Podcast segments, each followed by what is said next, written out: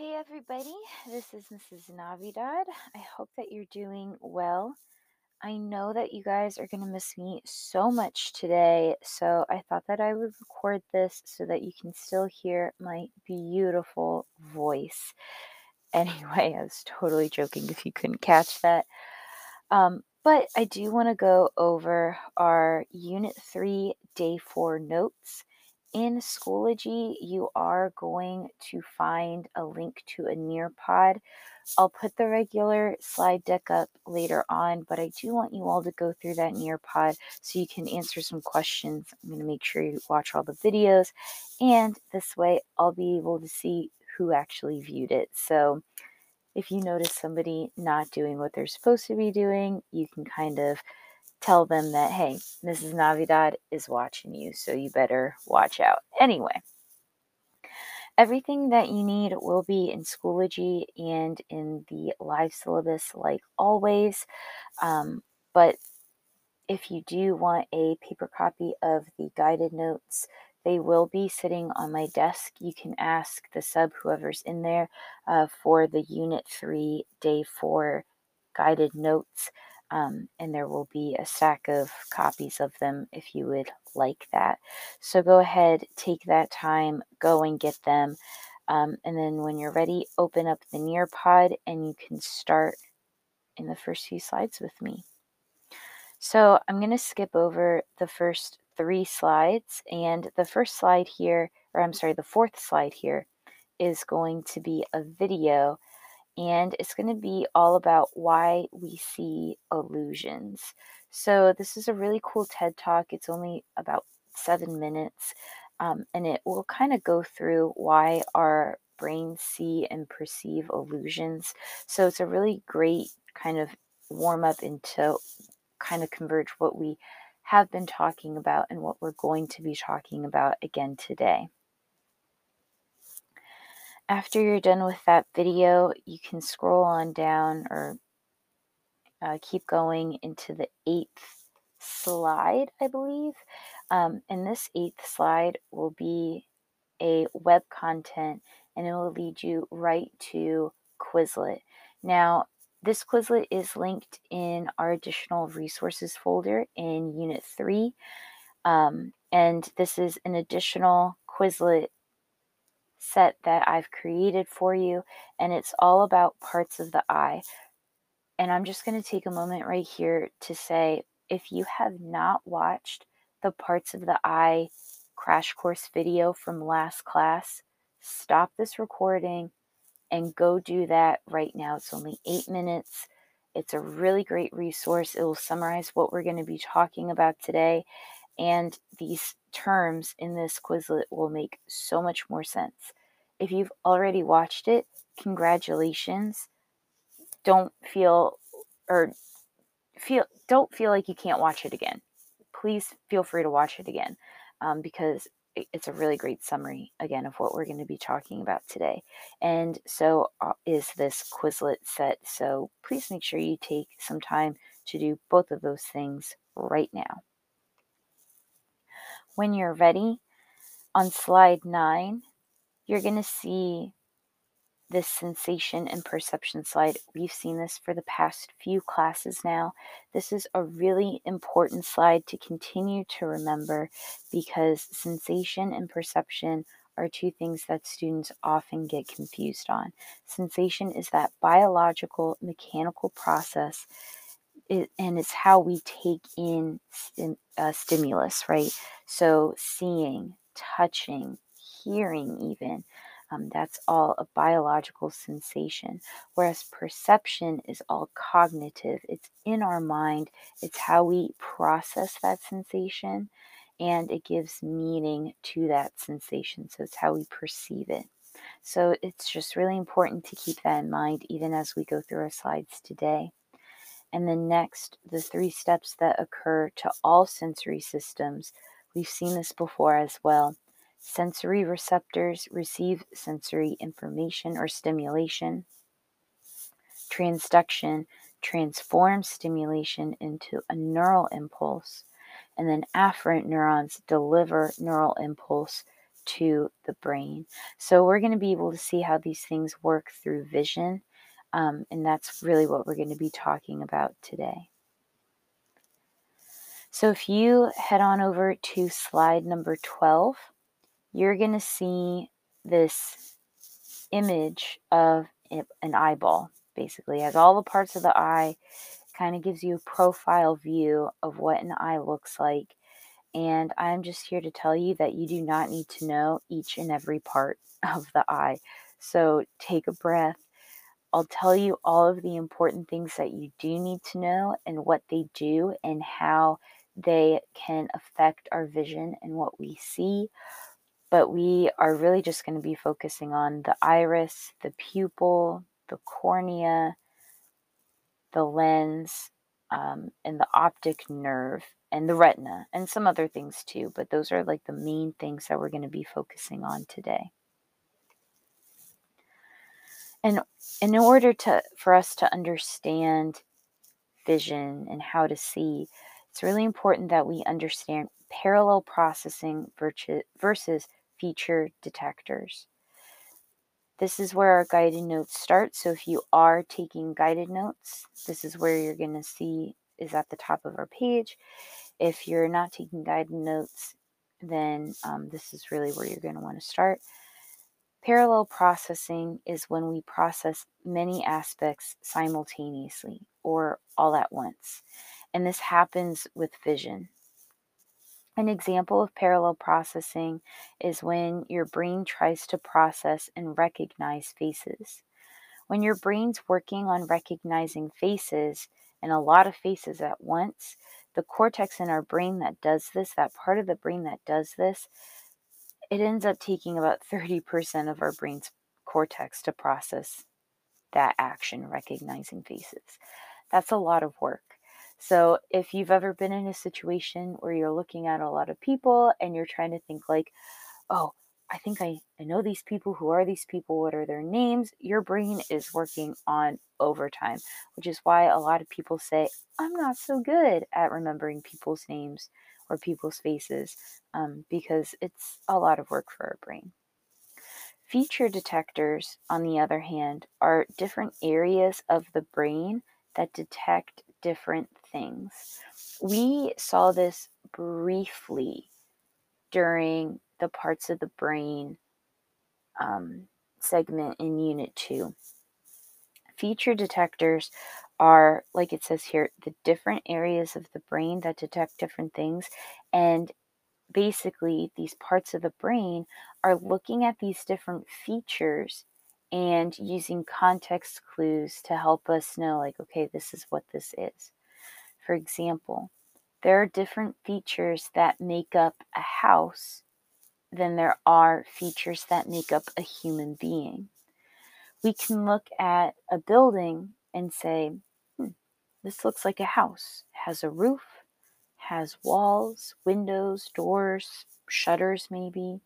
Maybe it's brick on the outside, maybe it's siding, whatever it is. But these are all different things that, different features that make up a house. Whereas we know that those things put together don't equal a person. Humans have heads, shoulders, limbs, eyes, things like that. So those are different features that different parts of our brain are detecting um, and detect, detecting these different things. Now, on the next slide, you have another image of the eye and the different parts of the eye. Again, you're not going to need to know all of that. But if you head on down to slide 15, you are going to see an image of the optic nerve. Now, this image is actually an image of like basically the back of an eyeball. If you've ever been to the eye doctor and have gotten a glaucoma screening, you've gotten this picture taken before. You have to stare at a dot in the middle of a screen. They take the brightest light ever and take a picture of your eye, and this is what the image comes out to be. You have your optic nerve as that white circle, that light circle, in uh, towards the in this image towards the left hand side and then that darker image on the right hand side is a fovea. I'm not really going to spend a lot of time talking about the fovea. I'll mention it once more later on. But the optic nerve is so important in our visual visual sensation. And that's because it's basically, and if you go back to slide 14, you'll see that the optic disc and that optic nerve right there, it's basically a cable between your eye and your brain.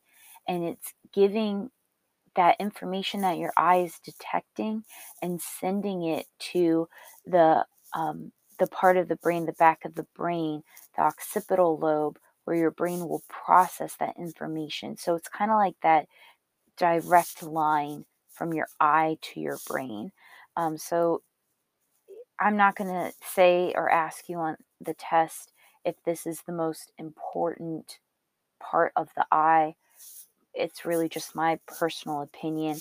But just remember that the optic nerve is that cable between your eye and the occipital lobe in your in the back of your brain. So, how does an eye see things and how does our brain perceive it? Um, well, first things first, and this is slide 16 now that we're on, we're going to go through slide 16 through 23 to go through this chart. But when we see an image, what's really happening is that this image produces light waves. And these light waves reflect off of an object, and that's what our eyes are seeing. Okay, so these light waves are re- being reflected off of an object, and that's how we're able to see. The cornea, which is that, it's kind of like that first layer on the eye, is a transparent layer and it's convex, meaning that it's kind of curved and it covers the front of the eye. And this shape of the cornea bends light towards the center of the eyeball. So, kind of think about it as if it's like a, a funnel almost. So, your, your eye is taking in all of this light and then it goes through the cornea and then it's reflecting back out or bending back towards the center of your eyeball. The iris is that colored part of your eye, and the iris is a muscle. And what it does is it adjusts itself by dilating or moving, so like contracting and expanding and constricting due to brightness of light. So, for example, if you were to turn to your shoulder partner, which you can do this, just tell them what you're doing and ask for permission. Don't scare them. Um, but turn to your shoulder partner, somebody around you, and look into their eyes. See where their iris is. See where the pupil is, that black part in the center of the iris. And ask them to close their eyes and then open it again. And when they open their eyes again, take a look at how their pupil, that black part, seems to get go from small to big. The pupil itself, and I'm going to move on to the next slide, that black part at the center of the eye, it's basically a hole. The pupil itself isn't moving. It looks like it's getting bigger or smaller depending on what's happening, but it's not moving. It's the iris that's moving and contracting or expanding because it's that muscle. Now, the pupil is a hole if you've ever seen a real um, film camera, um, then you probably know that little pinhole in the center that's what's capturing an image. The iris is kind of like um, a focusing mechanism or a shutter speed, even on the camera, and then the pupil is what's actually gathering the, the visual itself. The lens on the other hand, on your eyeball is a transparent structure, structure behind the pupil. And it's curved and flexible, and it changes curvature to focus on images. Now, again, just like a camera, the lens flips an image. And what happens with the lens in our eye is that after the information gets processed through the optic nerve, when it gets to the occipital lobe, it flips back to right side up, which is why we can perceive things right side up instead of upside down. There are certain cases where some people, and this is very rare, um, where some people do see upside down, um, but that's a whole different thing. We do not need to know about it. If you want to fall down a rabbit hole, be my guest. But maybe you should wait until after the, the test because that's just next week. So let's focus on what we need to know. Another thing that we need to know is something called the aqueous humor. This is just watery fluid behind the pupil and iris in your eye. And the vitreous humor, which is a jelly like fluid and it gives the eye its shape. And last but not least on this chart is the retina. Now, I said my personal opinion, the optic nerve is the most important part of the eye. The retina is a pretty close second um, or maybe even tied, because the retina is the very back of the eye, and this is where rods and cones are located. So, this is what gives us color and uh, different shades of black and white rods and cones. So, we'll talk about them more in a moment. Um, but the bipolar and ganglion cells are also located in the retina, and they are associated with signaling neurons to give our brain like okay this sensation is happening we are seeing something um, and neurons need to fire and if you remember from unit two when neurons fire um, it goes into action potential goes from resting potential to action potential um, and that's what the bipolar and ganglion cells are doing on the next slide in the Nearpod, you will have a little matching game. So pause this, take time to do that. It's really just a, a quick recall of what you just learned in that chart. And when you're ready to move on, go to slide number 25. And in slide number 25, um, it's just going through that process, a three step process of what's happening when we intake a visual. So we receive, the first thing we do is we receive a visual stimulus in the back of our eye in the retina. Okay. Photoreceptors, like rods and cones, then transduct the stimulus to a neural impulse.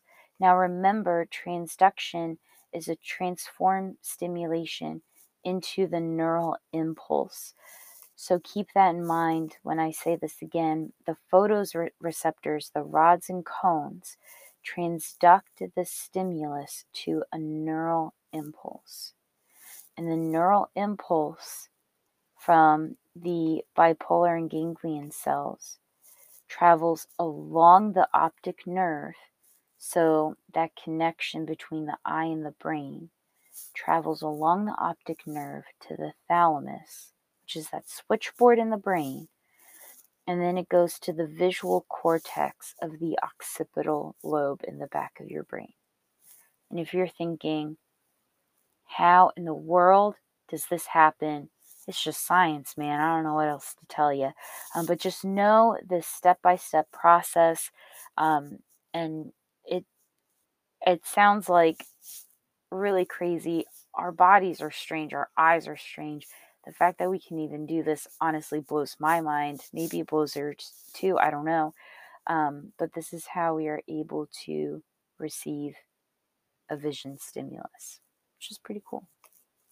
Now, these sensory receptors for vision, the cones and rods, they are crucial in order for us to see. So, cones detect fine detail and color.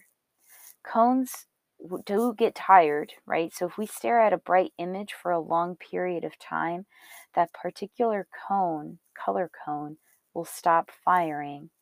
Um, and then you'll be able to see an after image once you turn away. I'll give you some examples of this in a few slides from now, um, and even in a video in a few minutes as well, and why this happens. Um, but basically, the cones, the color detectors can get tired. Um, and you're you'll be able to see some pretty cool things here in a moment. So we'll explain put a pin in that. We'll see that in a moment. Rods, on the other hand, are grayscale. Um, so we really, with rods, we just see black and white. Um, and rods also deal with our peripheral vision, so that vision on the side. Okay. Now, if you go to the next slide, you're going to see this really crazy kind of diagram. There's a lot going on here. Basically, this is explaining everything that I just told you. In the back of the eye, you have the retina, and you also have the optic disc and the optic nerve. The optic nerve is that blue kind of tree looking thing um, going through to the, like through all this other crazy stuff. So I'll explain the crazy stuff really fast. Um, basically, these are the different receptor cells, the rods and cones. And the rods and cones are connected, as you can see, to the bipolar cell and ganglion cells. Okay. Um, so they're connected to these cells, and the cones connect to, they have one cell that they connect to. Okay. Whereas the rods, they can connect, multiple rods can connect to one cell. So if you go to the next slide on slide number 28, you're going to see a chart. And you're going to see in this chart that rods have a low level of detail, which is why multiple rods can connect to one bipolar or ganglion cell because they don't need a lot of detail. Cones, on the other hand, it's like HD or 4K or 8K or whatever K we're on, I don't care um, but it's like super fine detail. And one cone needs to be connected to one bipolar or ganglion cell. And because of this, we have uh, a lot more rods than we do cones. We have about 100 to 120 million cones in the back of our eye. That's wild. Whereas we have about 6 million cones in the back of our eyes. And the rods are located mostly in the periphery periphery of the retina, so like the sides of the retina, because remember they deal with peripheral vision. And cones are clustered around the fovea or the center of our eye. Rods, like I said before, deal with black and white, whereas cones deal with color. Rods require little light to work well, and they're unable to function in a lot of light or too much light, whereas cones need light in order to be able to function. And then rods are really useful for night vision or seeing in the dark, whereas cones require daytime vision. Next, we have a video that talks about blind spots and how rods kind of work with blind spots. Um, and then in the slide after that, you're going to see a picture of Miss Trent. Miss Trent used to work at Stonebridge. She used to teach AP Psych. Um, and it's a terrifying picture because she looks like she's possessed by something um, because her eyes are bright red. So if you've ever taken a picture and you have red eye in the picture, that's just your retina. Do you need to know that? it's a fun fact um, and a pretty creepy photo. So there you go. Up next in slide number 32, you'll see a little tomato or tomato. And you'll see that color is really just reflected light waves. So I said that when we see things, we're really just seeing light being reflected. Same thing with color. Color is just reflected light waves. And these light waves have no color. And color is really just a mental construction. So try and wrap your head around that. Color is all about light. And when you mix light or different wavelengths, it adds reflected wavelengths. And the more light you mix in, the more wavelengths get reflected. And if you take all colors combined, you get white, which is kind of crazy. And if you try that in art class, That's not going to work.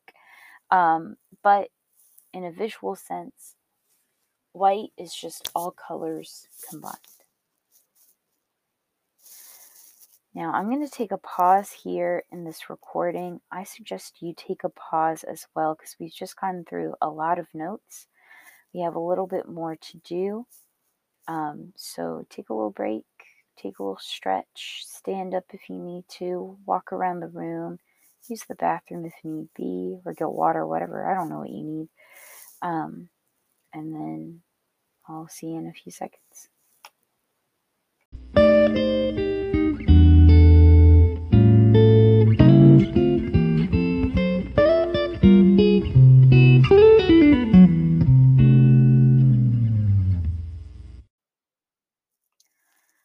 Okay, so now that we've talked about additive color, let's move on to color theory.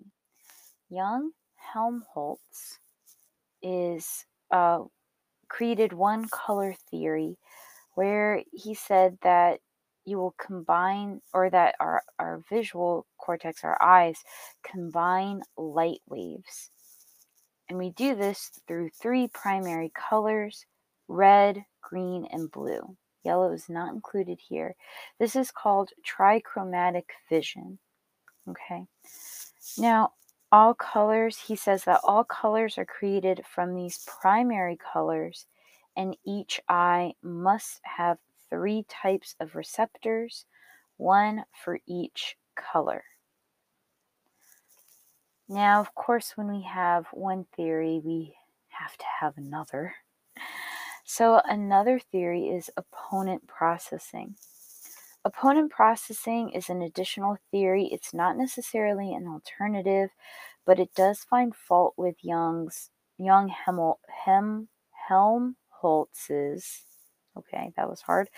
It finds fault with this other theory. And it says if you mix red and green light, you get yellow. So, how can red and green colorblind people see yellow?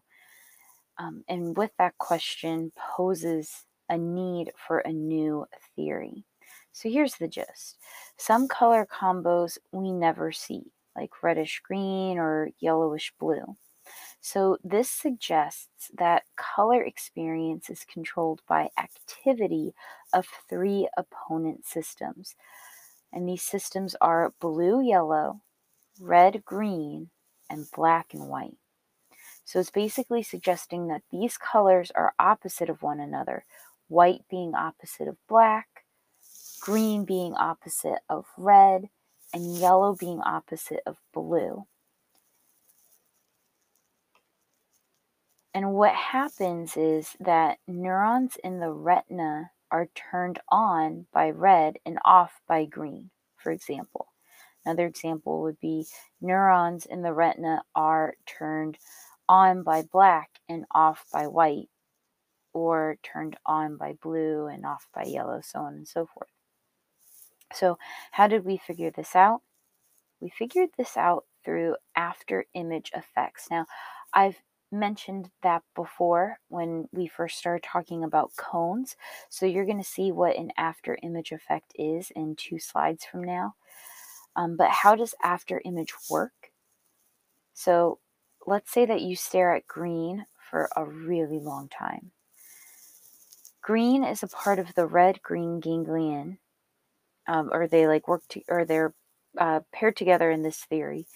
And the green part of the red green ganglion gets tired.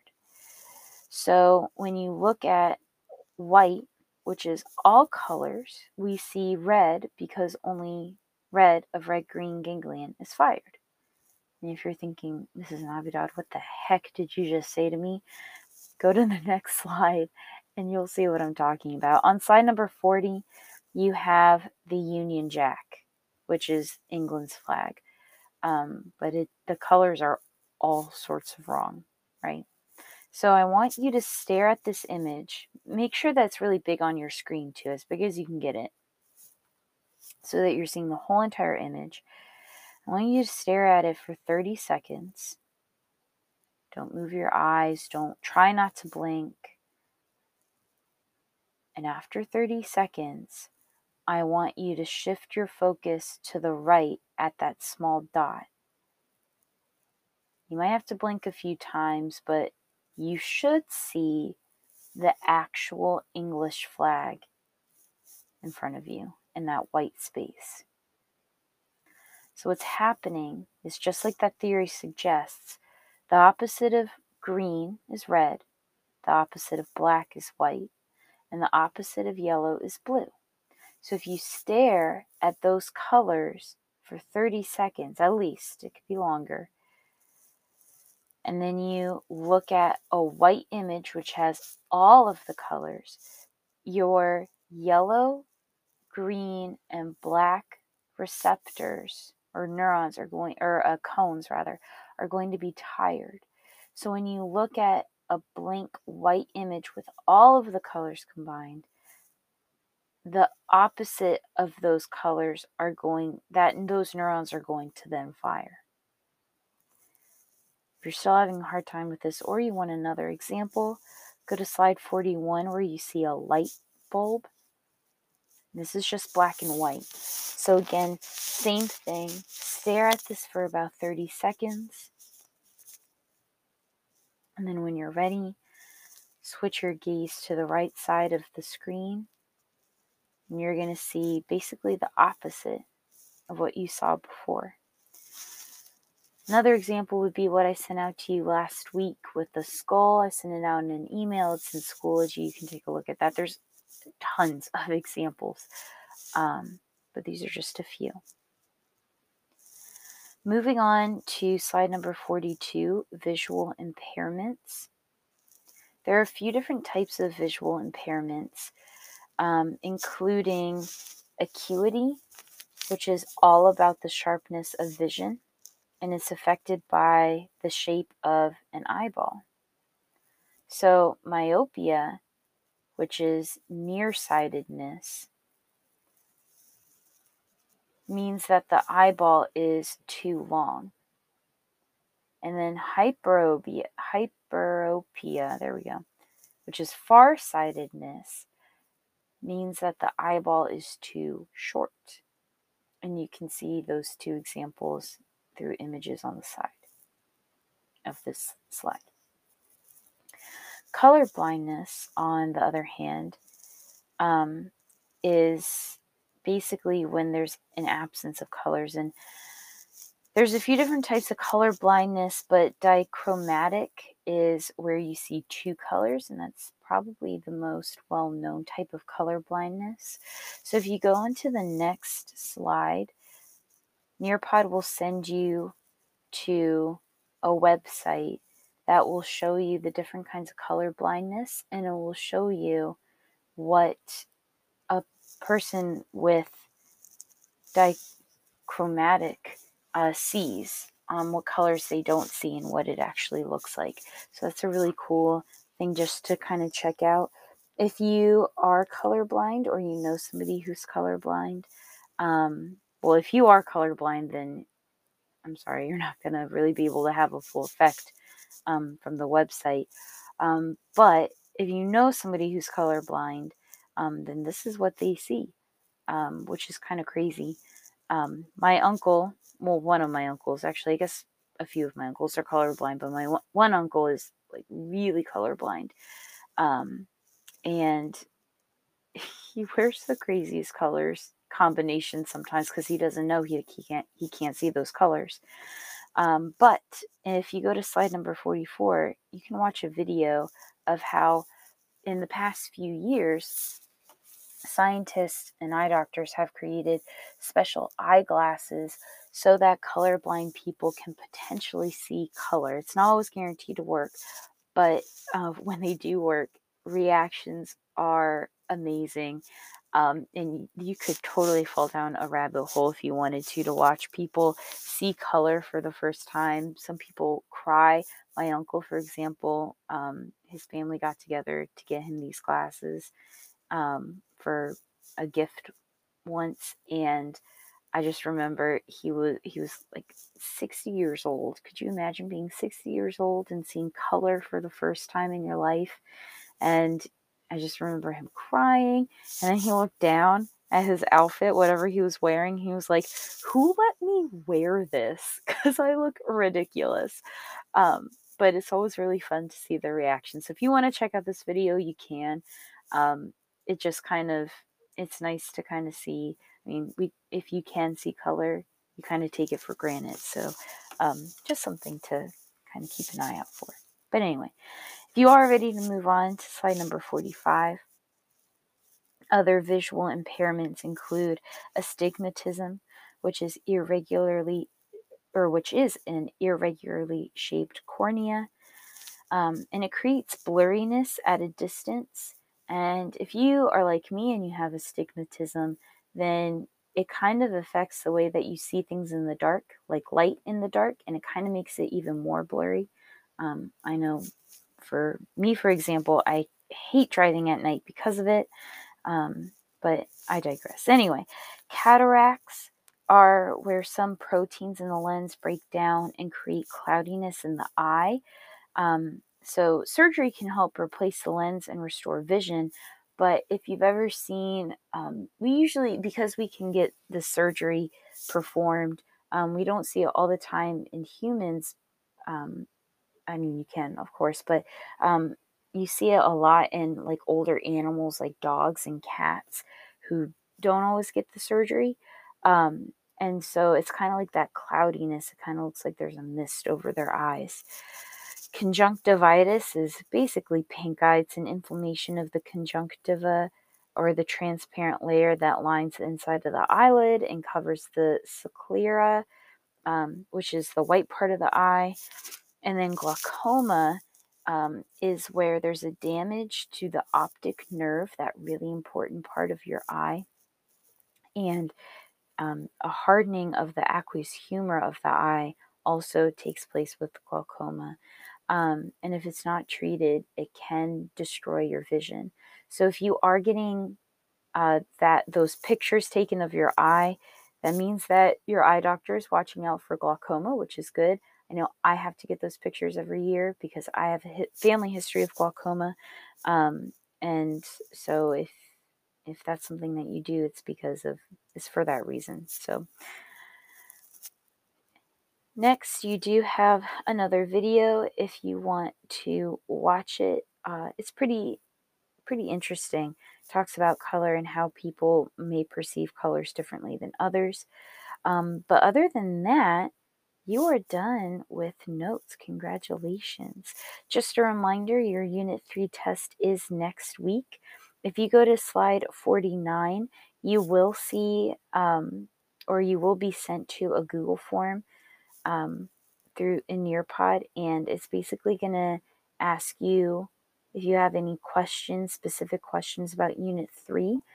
Um, you can ask those there, and I will uh, create a little review recording so that I can answer any of those questions, or at least the most commonly asked questions.